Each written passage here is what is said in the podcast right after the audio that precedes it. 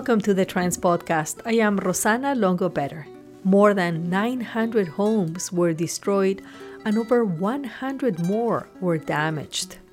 In the Marshall Fire that ravaged Boulder County the last day of 2021. While this is a tragic event for everyone who lost their homes, even a fire such as this can lay bare the inequities of our society.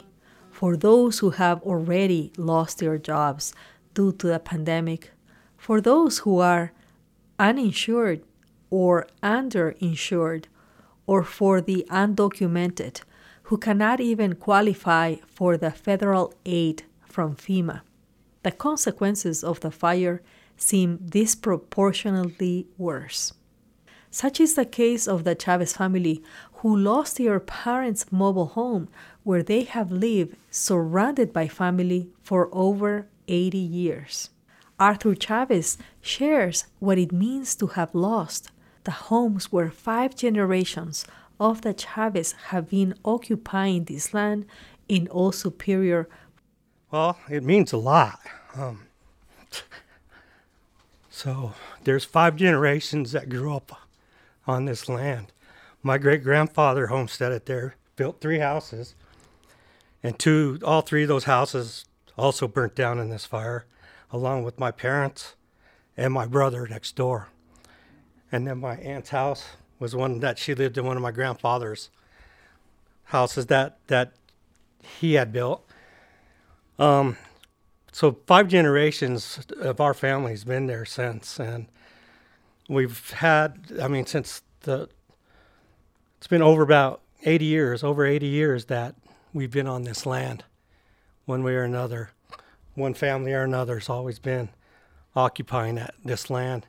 Um, so basically, the land it starts from one corner of the block and goes almost all the way down to the other corner where we had an I had an aunt who lived there but passed away and one of her friends took over her her property.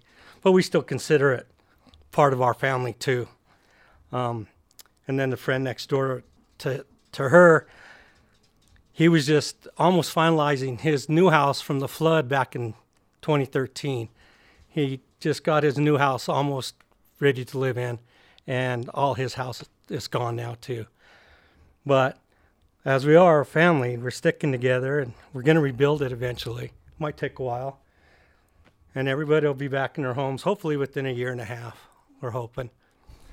So, my question to you is what have you experienced already as a struggle? What are you seeing the biggest struggle that your family is experiencing that you will also think that others in, are in the same situation, especially us with second languages, with different cultures, with disadvantages, I'm going to say, with structural injustices? Yeah, I see. Uh, there's there's a lot of that. Um, first of all, with, we find out that everybody's underinsured. So even though we feel the home's worth a lot more than the insurance is going to pay out, it's because we weren't knowledgeable enough to get with our insurance agent every two years and reevaluating our land and our property and what we've improved. So we basically lose all that because we didn't know that we needed to do that. So I would advise everybody, you know, from a house to a trailer, always check your insurance every couple years. And it's hard. It is going to be hard for the next year and a half. Arthur Chavez shares what her daughter wrote. Here, my daughter wrote something here, and I'll just go ahead and read this. This place wasn't just a couple of houses, it was the epicenter of our family, the gathering place, the soul of our family. We are incredibly lucky everyone's made it out safe, but they are left with only the clothes on their backs as they ran out of their houses, not knowing if they would see their homes, family albums, or family heirlooms again. These are the kind of people that would give you the shirts off their backs in the middle of a blizzard. And one day, my grandma, my aunt, uncle, great uncle, and great aunt, and dear friend lost their homes in a matter of minutes in the Marshall Fire. If you know my family, you have probably spent celebrating a, ba- a birthday, a graduation, a wedding, or a baby shower in, the, in, uh, in their houses. And I remember as a little kid, we'd always have family over for Christmas. It would be 50, 60 people in a house. And it would be an all day and all night thing, you know, just celebrating with family. Um, just this past Christmas Eve, we had a few families that we, we got together in my aunt's house, which is no longer there. But we've got at least that memory left there. There's absolutely nothing left on this land except burnt down houses and hard work ahead of us to get it cleared off. Elsie Chavez, Arthur's mom, was the holder of most of the family pictures that are now gone. My mom, she was the the holder of all family albums, family pictures from my dad's side and her her side from our grandkids, her nieces, her nephews. I mean, every picture you possibly could imagine was in that house and is no longer there. And that's what breaks my heart is the history that we won't be able to show our grandkids, our great grandparents' pictures and stuff. Just our memories is all we can give them now. So we asked if anybody has pictures, old pictures of our family, please send them to us so we can make copies and start over again with that. But that's the hardest part for me is losing that place is just the memories that are lost. As we drive through the neighborhood, Elsie Chavez describes what she sees and what she remembers. In this area was the Asti home, the Asti brought. No, there's nothing there. We had um, the older homes here. Uh, a little uh, somebody lived here with, with that help with the pet, little dogs, pet, take care of little pets. It's gone. Describe to So- me why is this the old superior?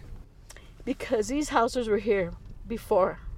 All these houses were here. Well, I shouldn't say all of them. I'll tell you. This house in the corner, when I came to live here, this house was here. This is a new house. There was another uh, another little house on this side where you're making a left turn. Uh, then the little yellow house over here, there was an elderly lady that lived there, Mrs. Um, uh. And this little one here was the cutest little house. We lived. See where that car is now? That was the first place we we lived when we came here. And then we had the Ambrose that lived here. The um, another set of Ambrose lived on the other side, and the Durants had a house down that way. Uh, it, it, it for me to see this, it's like somebody punching me in the pit of my stomach. Just it is just so awful. And you can see, look at all the work that's going to have to be done to this place. And but, my sister said, you know, my not my sister, but my daughter, I'll tell you, the mountains. Loretta said, "Mom, we can see the mountains again, because they were they're starting to build tall houses like this." And she said, "Look how beautiful are we? We can see the mountains, just like when we came when we were here first time. We see all the mountains." Up in this open field here was a mine. This it was a mine. There was a mine up there. My grandfather, in his younger ages, worked the mine up here. And then when so they that's the reason you are generation after generation. we were just this, yeah. Because my grandfather and my grandma and their kids lived here, which would be my mom and my aunt. They lived here when they were kids. And then the mines closed or whatever happened to them. Hmm. Then the little town closed up. But you still had the houses I pointed out to you. They were still here with those people.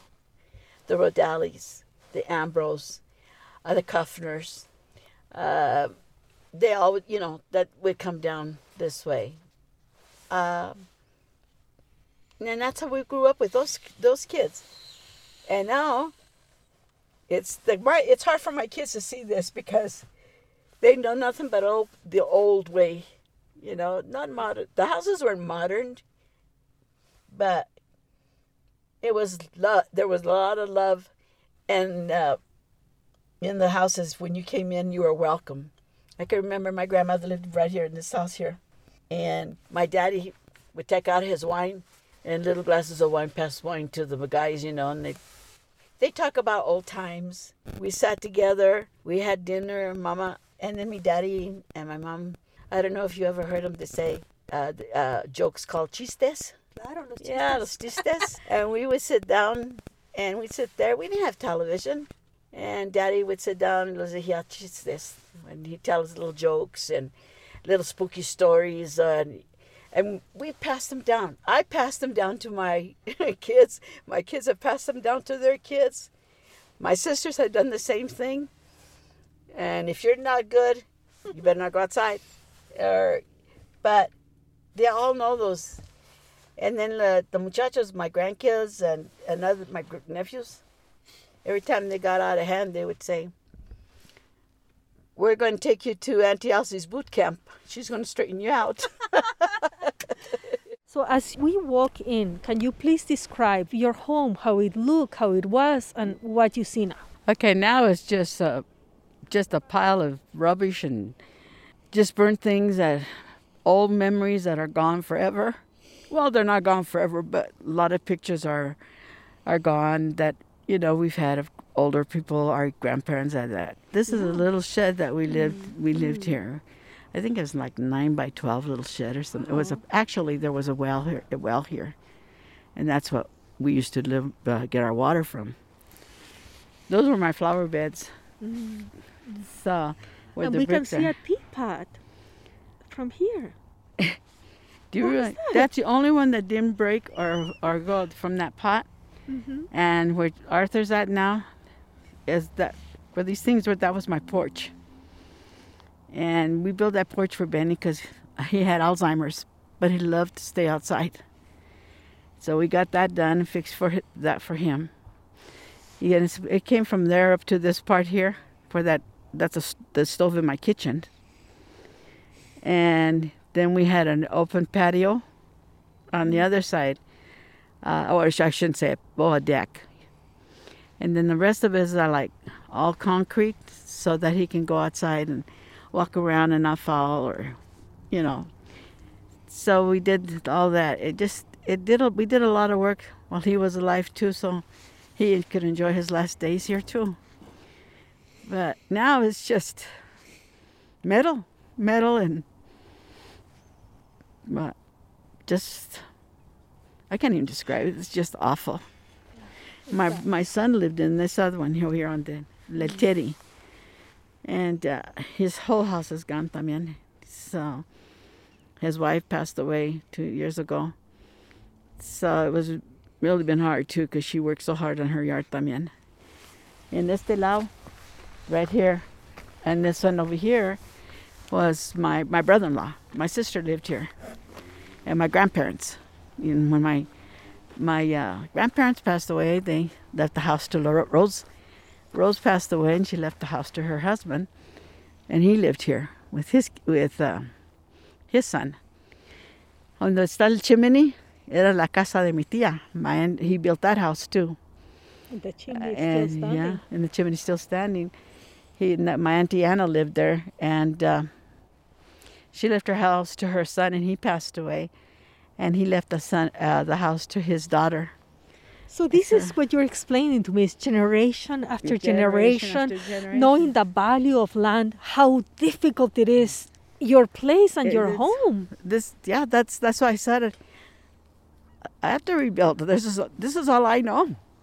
You know, I uh, my kids take me other places. I'm not comfortable there, in the cities or where there's more houses and stuff. I just ranchera, I guess. I just stayed in the little tulies all the time. So, well, I've been there what 70 years. That's Because I'm, I'm going on to be 70 ahora. Pero, uh, anyways, we moved. We after we got married, we went to Louisville and lived in Louisville for a while, and then we came back home. Well, we came back home because we tried to buy a house when they were having all this thing that you, if you're low income, they would help you get a house and go look for one and see if you can apply uh, qualify for it. Well, we either made too much money, two dollars too much, or or two dollars under. We never qualified. So we had to our neighbor in Superior, ya mi, mi abuelito has already made the three houses. And so dice, vamos a hacer otra casa. Pero we couldn't get money to build another house. So we were, we qualified for a mobile home, and so that's what we lived in. And we had, the first one we qualified was a, a 14 by 60 and we had a, a little a kitchen fire in that. So we lived in uh, like I told Rosanda, we lived in little little pump house. We called it we called it the shed or the pump house because we had well water then. We didn't have city water. We had, didn't have. Uh, we were we had This to do a how many septic yeah ago. septic tank, and then we you know from there we got sewer and I mean we we were in heaven you know so that's years and years ago we got that in like what like well in 84 83 something like that or something like in that time around that time it was in the 80s anyways. But we thought we were uptown then.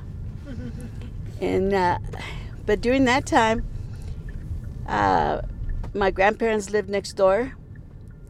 And so the kids went to school. I went to work. Benny went to work. I got my kids ready to get to school, and then we got ready to go to work. Benny was already off to work, and uh, we had to stay in the pump house. We stayed in the pump house for like three months. We had a, a un, um, a couch, a pull out one of those bed couches. You pull it out and go. You have a bed, and and then my the, my kids would stay with my grandparents during the night, para que no se helaran. so. But that's how we lived for three months. And then they fixed our place, and we stayed in our, the little mobile in the 14 wide for a couple of years, and then we bought the double wide because we couldn't. Uh, we were a, we were a family that gathered together, and like I'm the oldest, and I had another sister. Well, we gathered with my in my house, or if it was nice outside, we stayed outside. Pero yeah. For Christmas, we need something bigger. We need to get the family and and to have a good time and and not only our family but our our friends, friends that didn't have family here around here, that uh, they would come to our house and they're just like family. So like my son told you, we would always land up with 60, 70 people in a house or you know. But we we did it.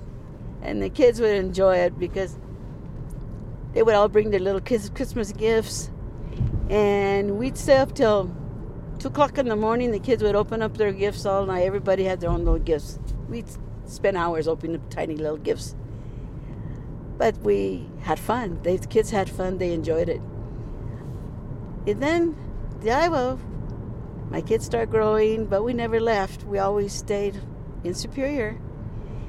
And my mom, my grandparents passed away, my mom passed away, and uncles and aunts, but we're still here.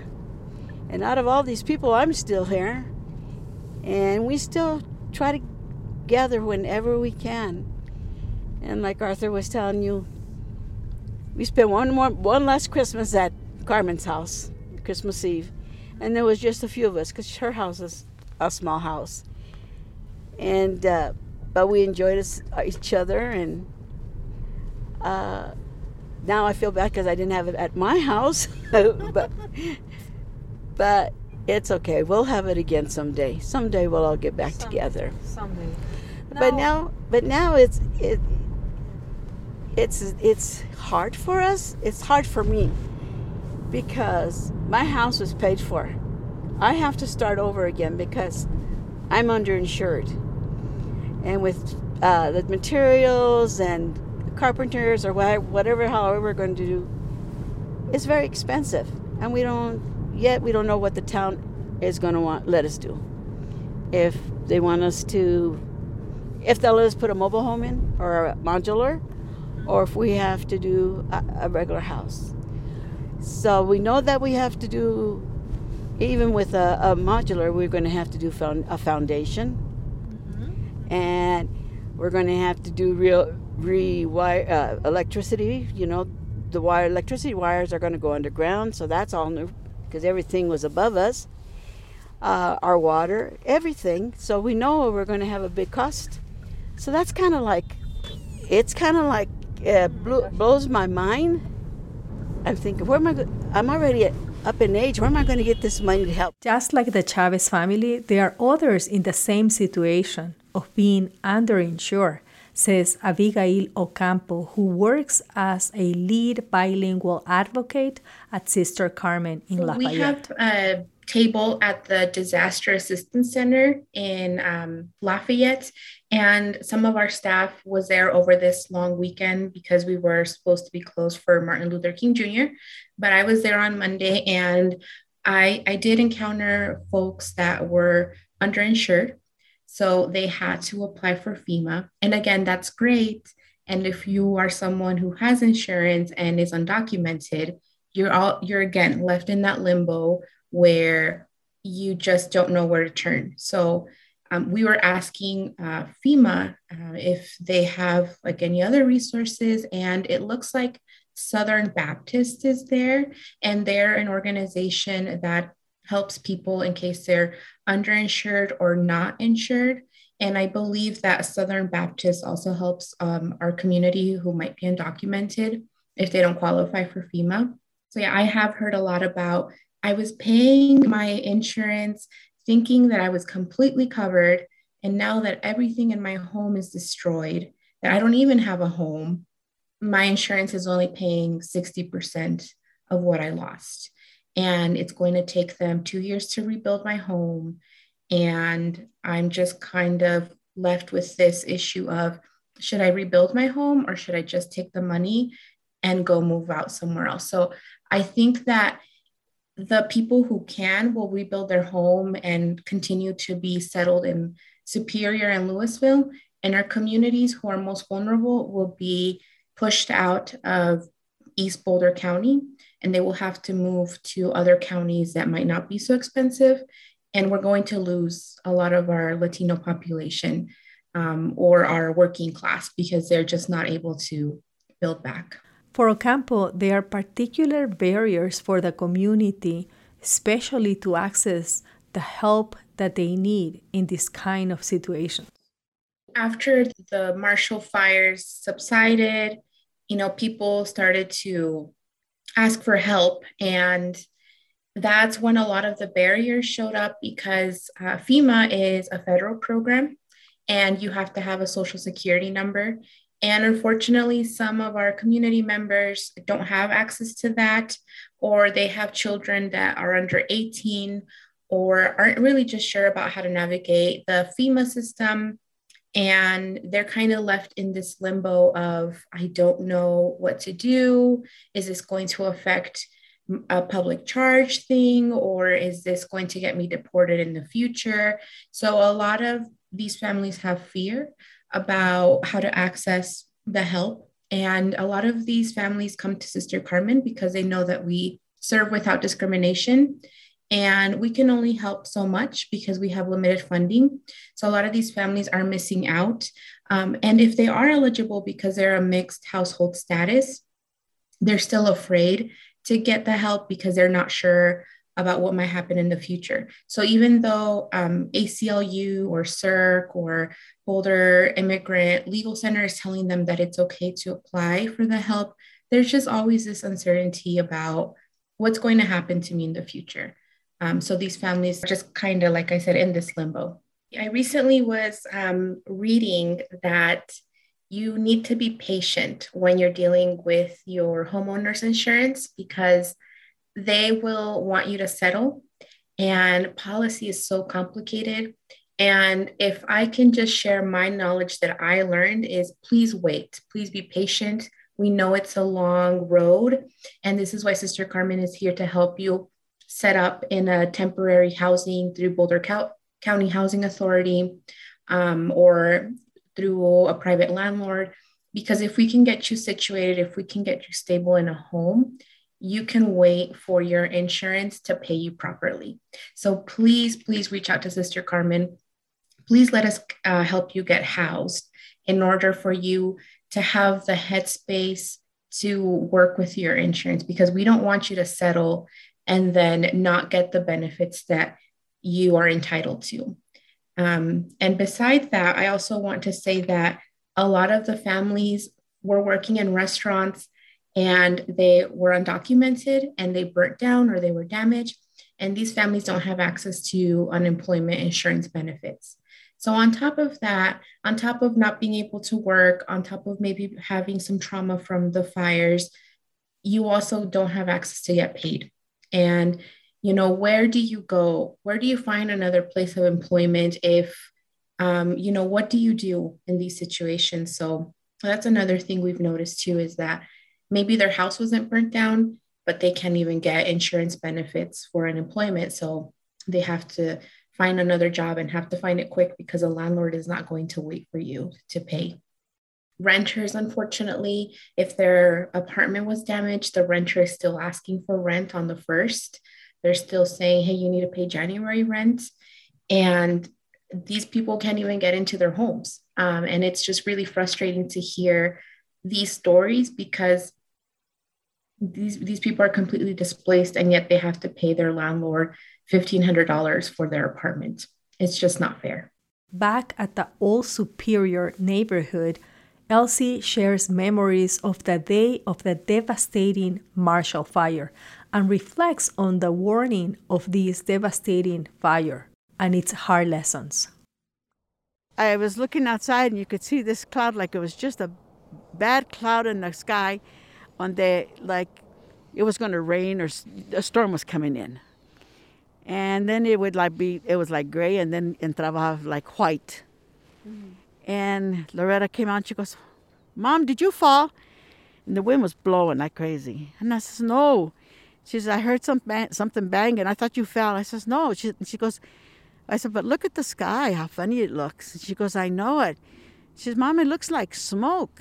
And i says no i think we're just going to get another windstorm because we had had that one big windstorm. So I was putting down all these little knickknacks that I had in my yard, like uh, the wind wouldn't break them. And uh, so Ted, Ted, my trash can fell.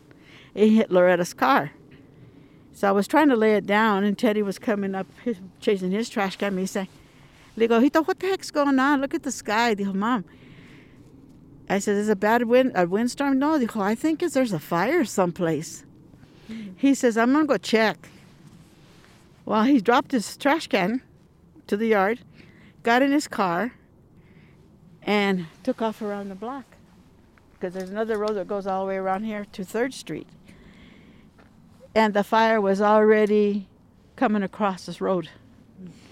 And he came back and he jumped in. He says, Mom, you got to get out now. And while he went to go see if it was a fire, my brother and I went to check on my brother in law to tell him get your important things. You got to get out. We're going to be evacuated. Teddy thinks it's a fire.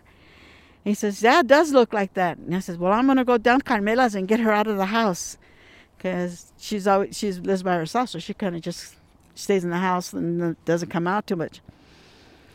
So I could knock on her says, on her window, and she says, "I'm coming." I said, "We got to evacuate, Carmen. Get the important things." She goes, "Yeah, I got my stuff here." Dijo, "I think it's a fire, Elsie, because." I can smell it. I didn't smell it. I didn't smell the mm. smoke at all. So she had this bag, and she says, "But I can't carry the bag. It's too heavy." Well, she put pictures of her kids in them, but she'd had it in a closet before. So I helped her take it out. We brought it to the porch, and I told Loretta, "Loretta, get up. You got to get your clothes on. There, there's a fire. We got to get out." She tells me, "Can I take a shower?" I says, "No." no. So I'm hollering at her. And then she came through. She got her coat, and I opened the door. As I opened the door, the smoke and debris, uh, ashes just came in through because I had double doors on this side, on the pet on the porch. And she, we got out, and she went behind and she locked the door. She said, "I locked the door, mom, so nobody can come in," because we really thought we were going to come back home. We really believed we would come back home. And and Teddy took Carmen's uh, bag and threw it in the truck, and our cars, and we he put his dogs in the car, and And I put my dog in the car, and Loretta got her car. I didn't even have a chance to get my car. This is I had the car here. I couldn't even get it. I couldn't get in that one to take it. That one burned to the crisp, but Elsie, you will rebuild. You will will. rebuild. You You will. will. You're so I strong. a- I can feel it. I have a strong family too. They're always with me, and they're very supportive. They'll they'll help me get all things done. We'll work together, and the community itself. You know, with God's blessing and God's help, we're going to build this thing even stronger and closer. We're going to get closer to our neighbors and stuff. Beautiful. I think this was a some kind of a warning that we needed to start loving each other instead of always bickering and fighting with your neighbors or not helping somebody or something, you know. I think it's it's a warning for us to it's time to do something good for this land and for everybody around us. I think that's our message. That was Elsie Chavez reflecting on the devastating wildfire and its hard lessons. For KGNU, I am Rossana Longo-Better, and this has been a TRENDS Podcast. The TRENDS Podcast is made possible with the support of KGNU listener members.